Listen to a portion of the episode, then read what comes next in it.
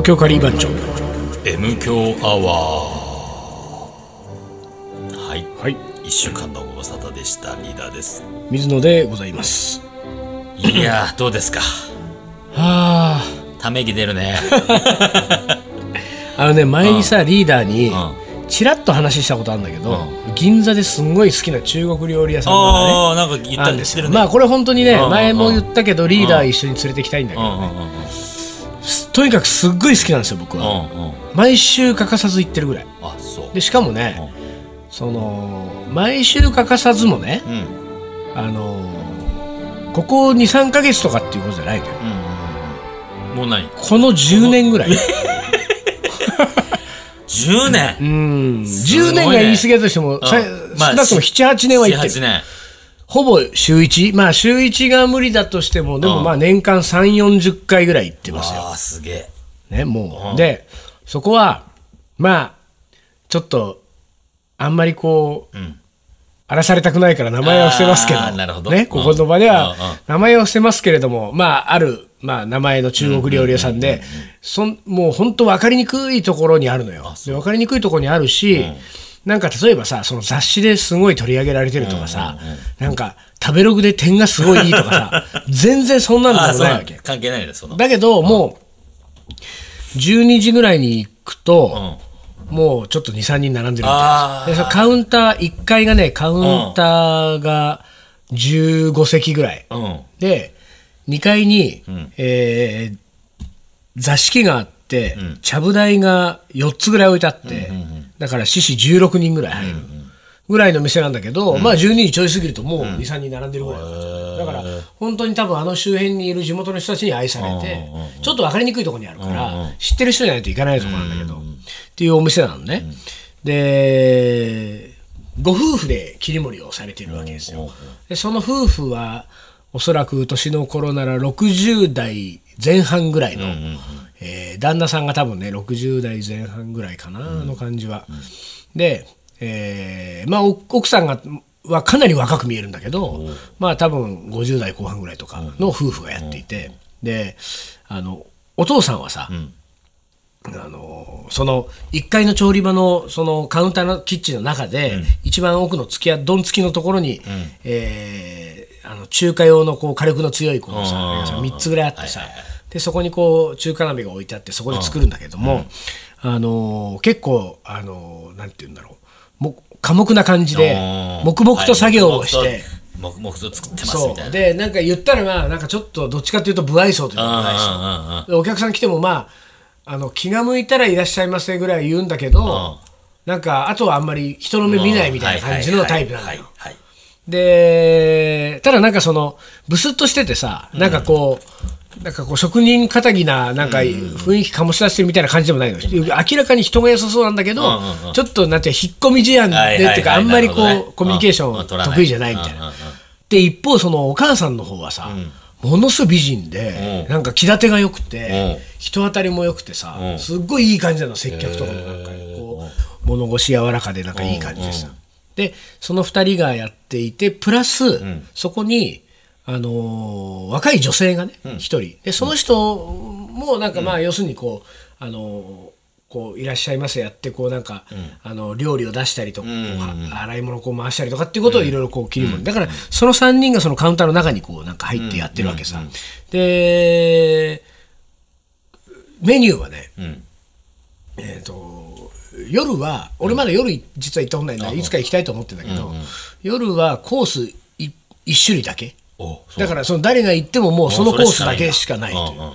でそのアラカルトもない、うん、でお昼は、うん、えー、さん種のメニューしかない、うん、これはもうあの、うん、このじゅうねんずっとそのさん種変わってないで、えー、ひとつが、えーとね、ネギチャーシューラーメン、うん、もうひとつが、えー、野菜炒め定食、うん、で、えー、もうひとつが盛り合わせ定食と、うん、でまあ俺はねその、うん、やっぱりこう流行りがあるからさ、うん、まあなんかいろんなこところをこう、ね、野菜炒めばっかり食べてる時期もあったし、うんうん、ラーメンばっかり行ってる時期もあったけれども、うん、基本なんかやっぱりね、ここ何年かはもうずっと盛り合わせ定食にもう落ち着いたのね、うんうん、で盛り合わせ定食っていうのはおしんこご飯、うん、それからワンタンスープ、うん、でそれに、えー、メインのお皿にチャーシューの厚切りがさんまいぐらいと、うんうん、えー、マッシュルネギと、うん、をこうなんかあの千切りにしたやつと、えー、なんかねちょっとねなんつうんだろうなトーチジャンみたいなちょっとこう味噌だれみたいなの甘辛いようなそうそうで、えー、そのチャーシューの隣には、うん、大きい肉シューマイがみっつどんどんどんとあっていい、ね、で練りがらしがついてっていうこうセットなの、はいはいはい、これがさもううまくてさ、うん、でご飯なんかもこうドーンって盛られてくるから、うん、いつも俺は、うん、あのー、盛り合わせ定食ご飯少なめ、少なめ、うん、でもうお母さんがさ、うんもう俺が行くともうそのご飯が少ないは分かってるんだけど分かってますよみたいなで分かってるんだけど俺はねとにかくもうじゅうねん近く行ってるってことはさまあそこそこの常連ですよ。で向こうもさやっぱり完全に顔はもう分かってるはずなのよね。もちろん素性は知らないけどね顔は分かってるんでなんだけれども俺はなんかねそのそのお店のことがとにかく好きでそのお店では常連がをしたくないっていうのがあるわけ。ああ、なんかわからんでもないような、ね、いつも僕は初めて来ましたみたいな顔をして、だからなんか、あ、大将、そばとかね。まあ、うん、でもさ、常連客は大体ね、うんうん、あの、ネギチャーシューラーメンを頼むときに、そば、うん、って言うのよ。ああ、そうなんだ。おそばとか、そばっていうわけ。うん、で、そうすると、うん、もうなんか、で、それはなんでかっていうと、調理場で、うん、そのお母さんがお父さんに対して、うんうんお蕎麦入りました。お蕎麦って言ってんだよ。なるほど。だからそれ知ってる人は蕎麦って言われ。だから逆に言うと蕎麦って言ってる人見ると、あ、この人もう慣れてる人だなっていう感じなのよ。で、俺なんかもまあもうさ、そんな情報はもうだいぶ前から分かってんだけど、俺はいまだにネギチャーシューラーメンくださいとフルネームで告げるわけですよ。で、お蕎麦一丁とこう入るわけ。それぐらいなんかこう俺はなんかちょっとこう特別なこうねだからあのご飯少なめも必ずあのすみませんまたご飯少なめでご飯少なめってあのやってもらえますかぐらいの言いっぷりで言うわけですよ僕はもう毎回やってもらって毎回やってもらって毎回そうなのにやってもらってんのに毎回聞くみたいなそうそうそうっていう感じでまあなんかそこにこう言ってたわけねとにかく何食べてもうまいのよであの多分相当な腕前だなと思ったのはさ、うん、そのね最初の頃ってね食べるとね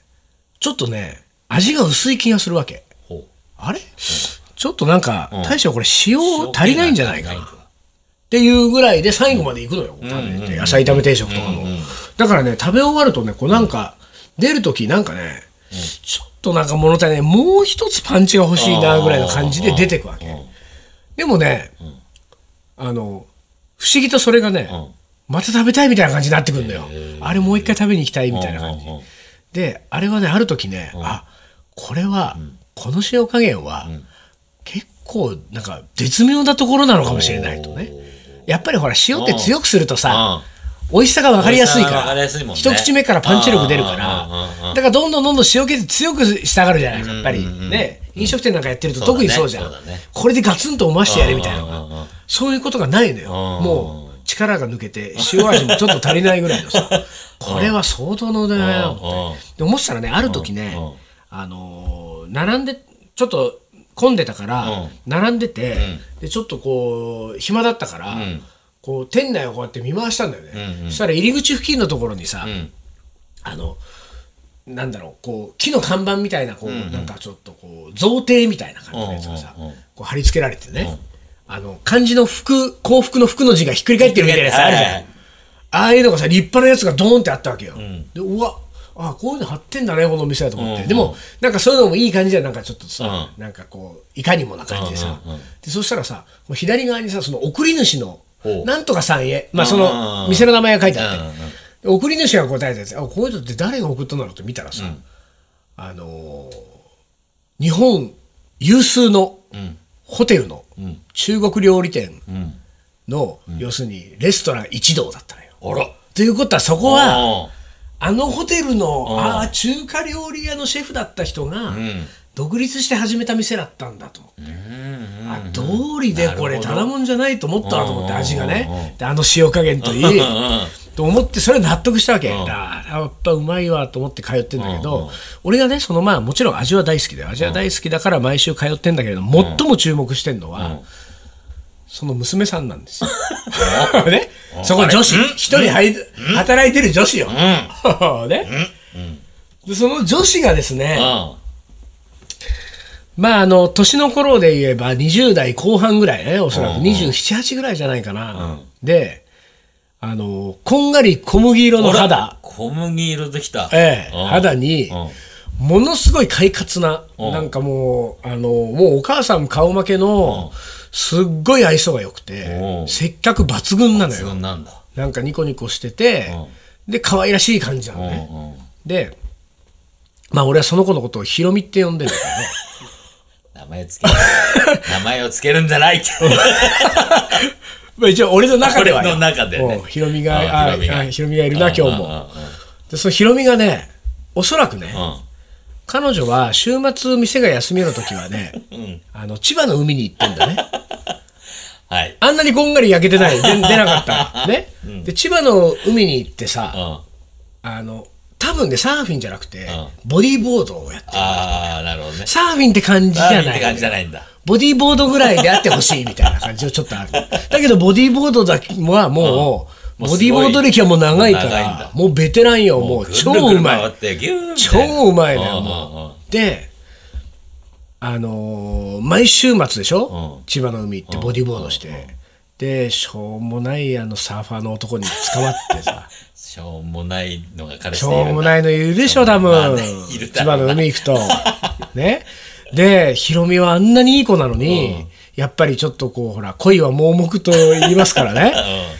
ぱりちょっと好きになっちゃったりとかすると、うん、もうなんかこう相手も ね, ねなんかこうさ冷静に、ね、まだほらにじゅうなな、はちじゃさやっぱり相手の男をさ、うん、見分ける力もなかなかさね、まだま だ, ねえかまだやっぱりもうちょっと経験積まないとさ、ま だ, う、うん、だからやっぱり多分ね、うん、多分ろくでもないサーファーの男に捕まってまあ多分付き合ってるんですよ、うん、おそらくしょうもねえのと付き合ってると、うん、ところがよ、うん、ホテルの中国料理店のさ、こっちとら職人のお父さんだよ。そうだよね。これはさ、うん、そりゃお父さんは許さないよね、うん、こんなチャラチャラしたサーファーのさ、うん、彼がさ、うん、いてさ、で、うん、俺はさ多分さ多分ヒロミは、うん、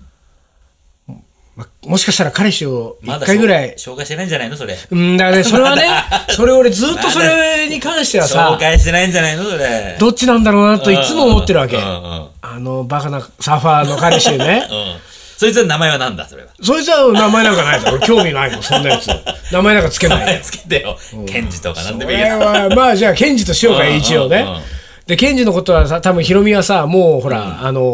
も盲目になっちゃってるから、うん、本当はもう結婚したもう考えて、うん、ね、うん、なんかちょっとそろそろ家族に紹介してもいいんじゃないか、うん、あ、うん、ちなみにそのヒロミはね、うん、あの今更申し訳ないけど、うん、おそらく娘さんなのよ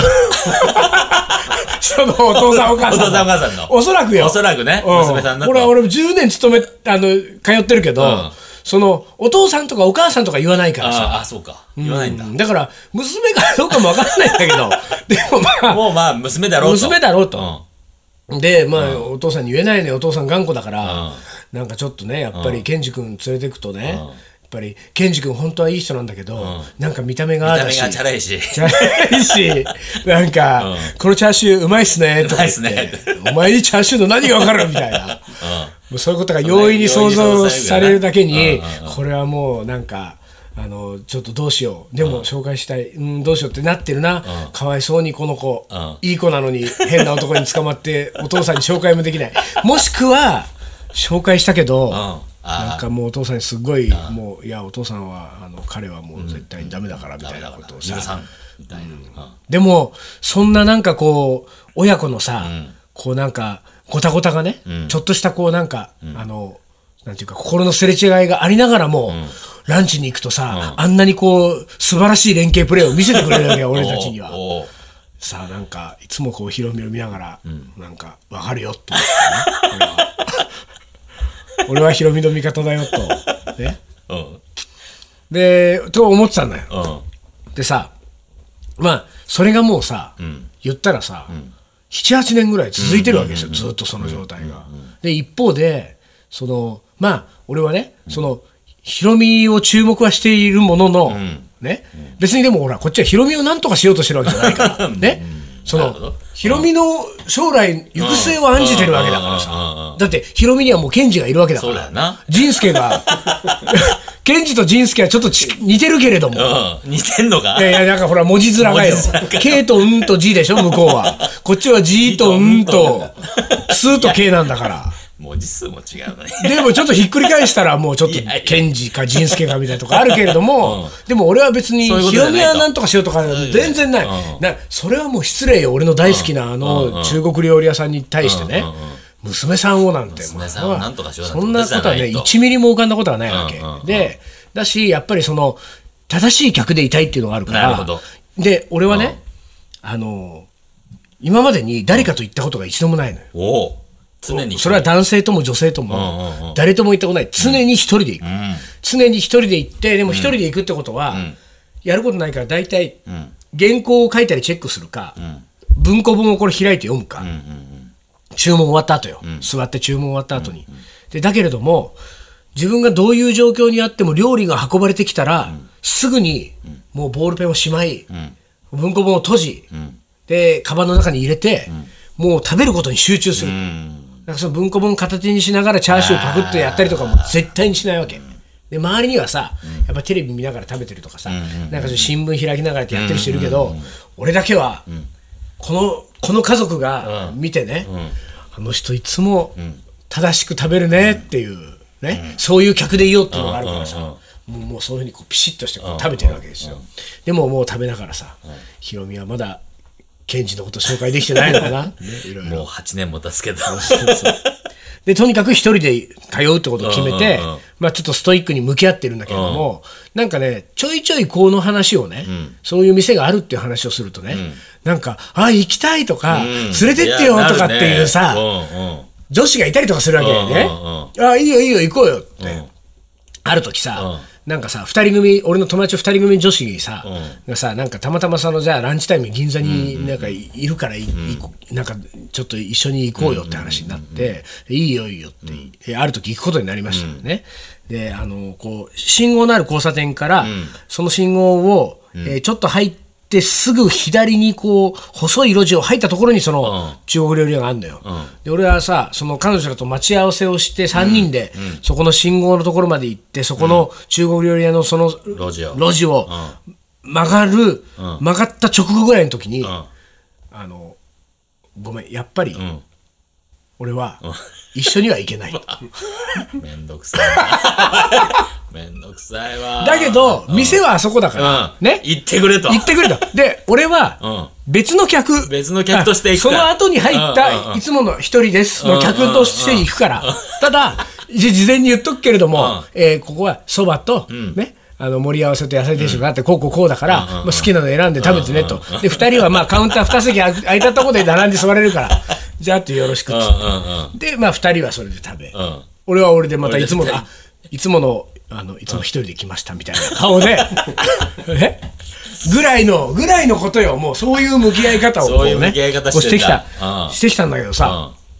うん、この前さ、うんそこの店に行ったらね、うん、いつものヒロミがね、うん、なんかちょっと様子が違うわけ。あら俺の俺の知ってるヒロミじゃないのよ、うん、なんとなくどうなのどうなってんのあれと思ってね、うん、ちょっと寂しそうだとかなんかそういう感じ違う違う違うちょっとして気づいたんだけど、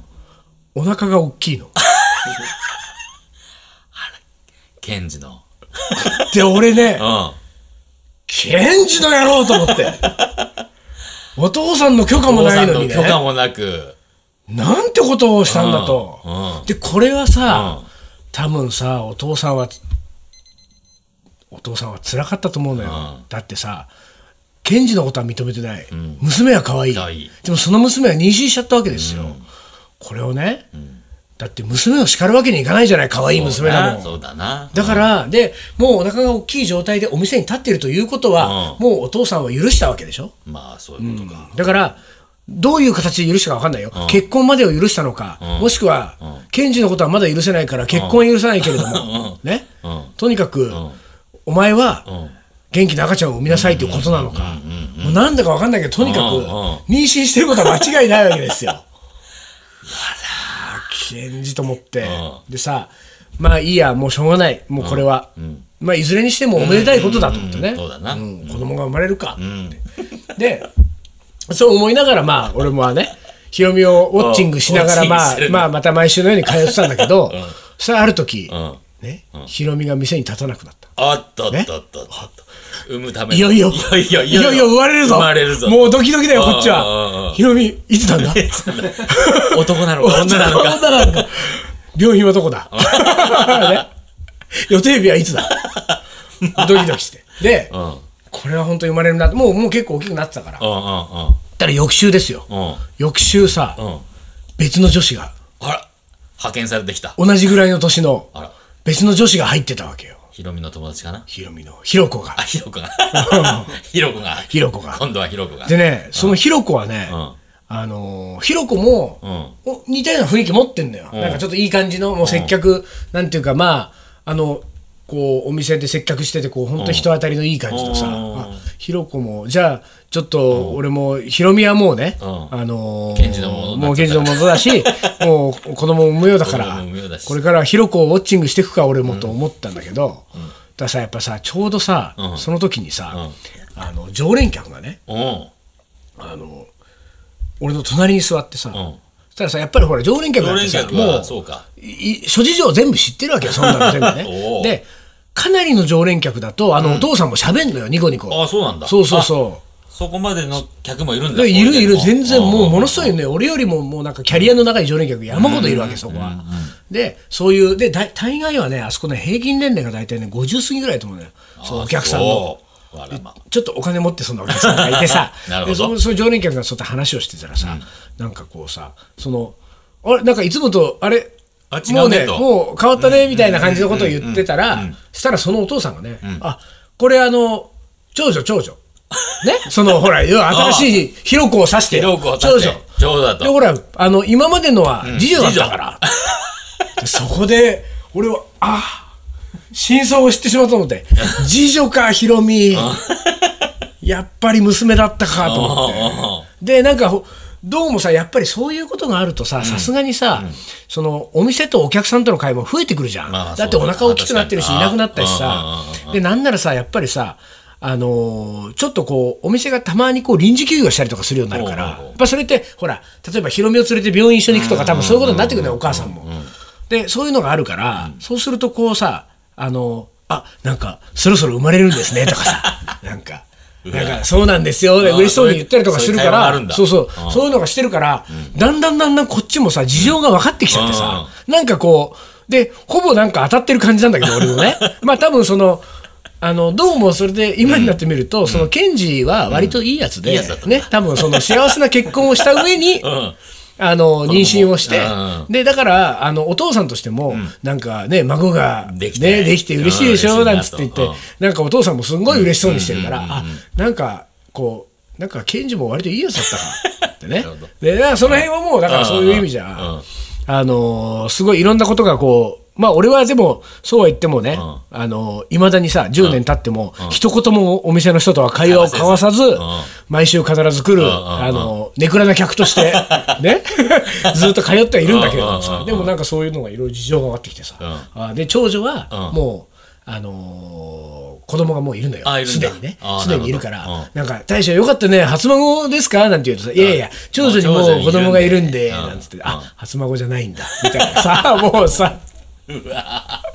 もうでもさいろんなことが分かってきてね、俺ますますね俺はだからそのおそらくよ普通の会社で言ったらさ育休っていちねんかんとかでしょ。そうだね。だからヒロミがいつ復帰するか分かんないけど、少なくとも俺ヒロミが復帰するまではさ見届けないと見届けないといけないんだよ俺ヒロミが。だからなんならその孫っていうか子供を抱いてちょっとさあやしながら、そうだから仕事復帰はせずにヒロコが入ってていいんだけど、ちょっとこうほら様子だけ見に様子だけ見に来てこうなんかちょっと子供抱えてるみたいになったらさ、なんならこうほらあの無職でチャラチャラサーフィンやってるケンジも一緒に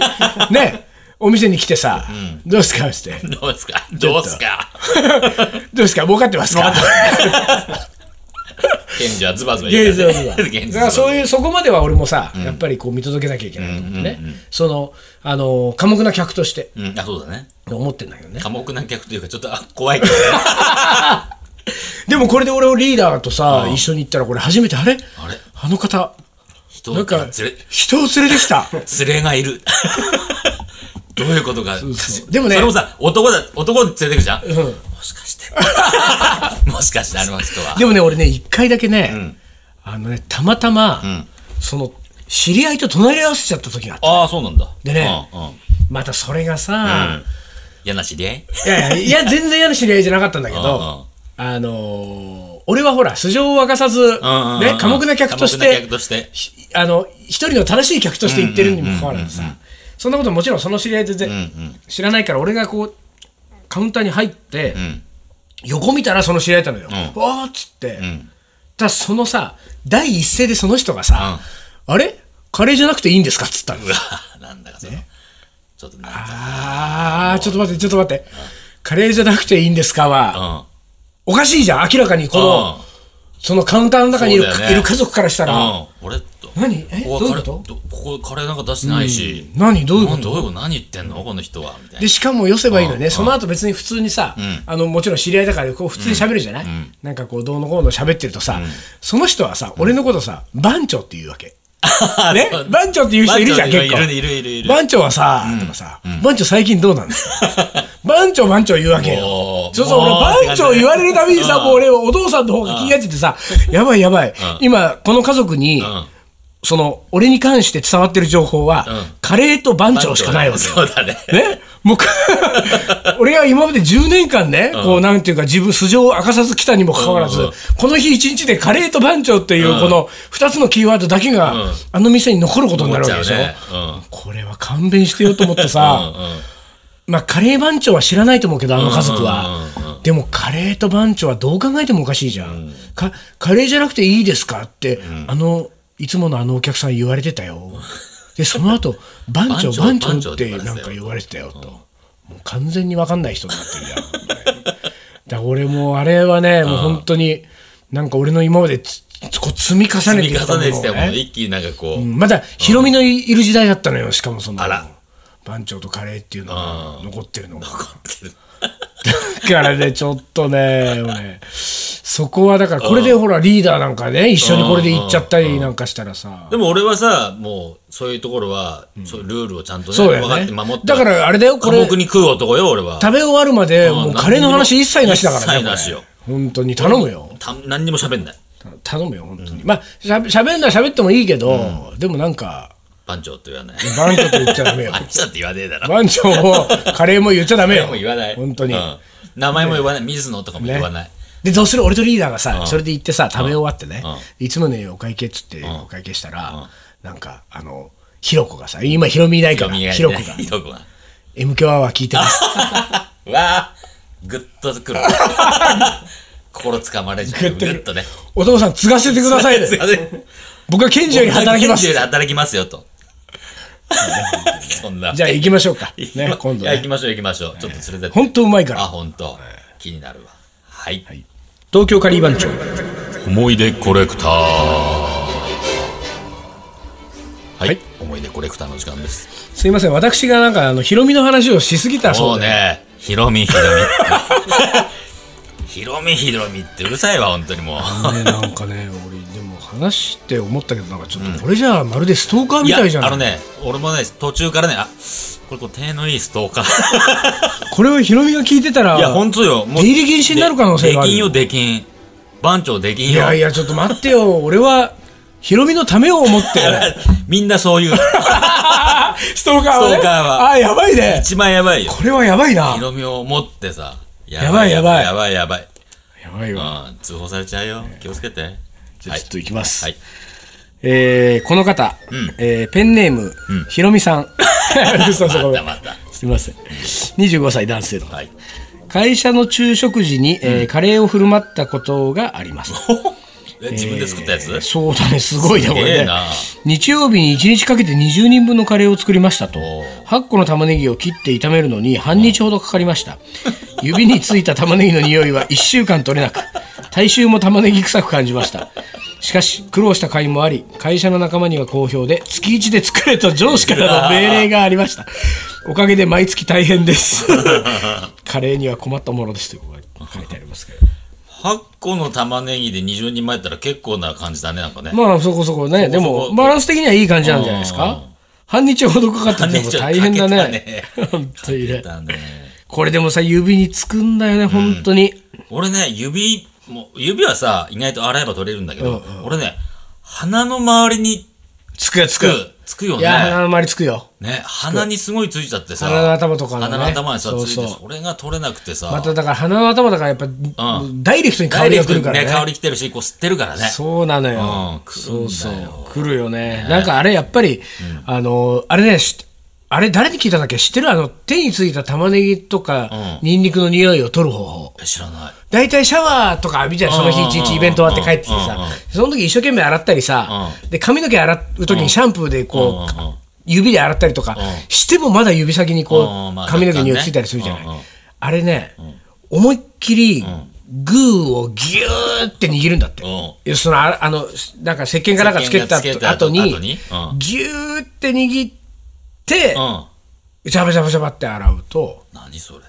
匂い取れるらしいよ。どんなおまじないそれ。いや多分だけどあのギュって握った時に毛穴が開く、うん、毛穴が開くってことで、そこの毛穴が開いた時にその毛穴に、うん、その付着してた玉ねぎの匂いが、うん、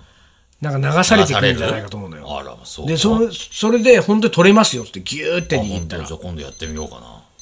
すみません、ヒロミのせいでこれもうあっという間にキッチンタイマーがなりましたけどいやー今日はあの対策でしたね。すみませんね本当にね。もう素晴らしいあの水野のあのー、妄想妄想あの、ね、フィクションとノンフィクションをこう交差しながらね、ね、話されるということ、ね、でも水野がちょっと危ないぞっていうことです、ね、ストーカーなりかけだぞっていう、ね、あのねフィクションとノンフィクションのね、うん、あのスレスレの辺をね、うん、やっぱりねこう歩んでいくのが一番楽しいんです。楽しいか。いやいや素晴らしい回でございました。はい。じゃあ今日はこの辺で終わりしましょう。はい。はい、東京カリー番長の エム 強アワー。この番組はリーダーと水野がお送りしました。それじゃあ今週はこの辺でおつかり。おつかり。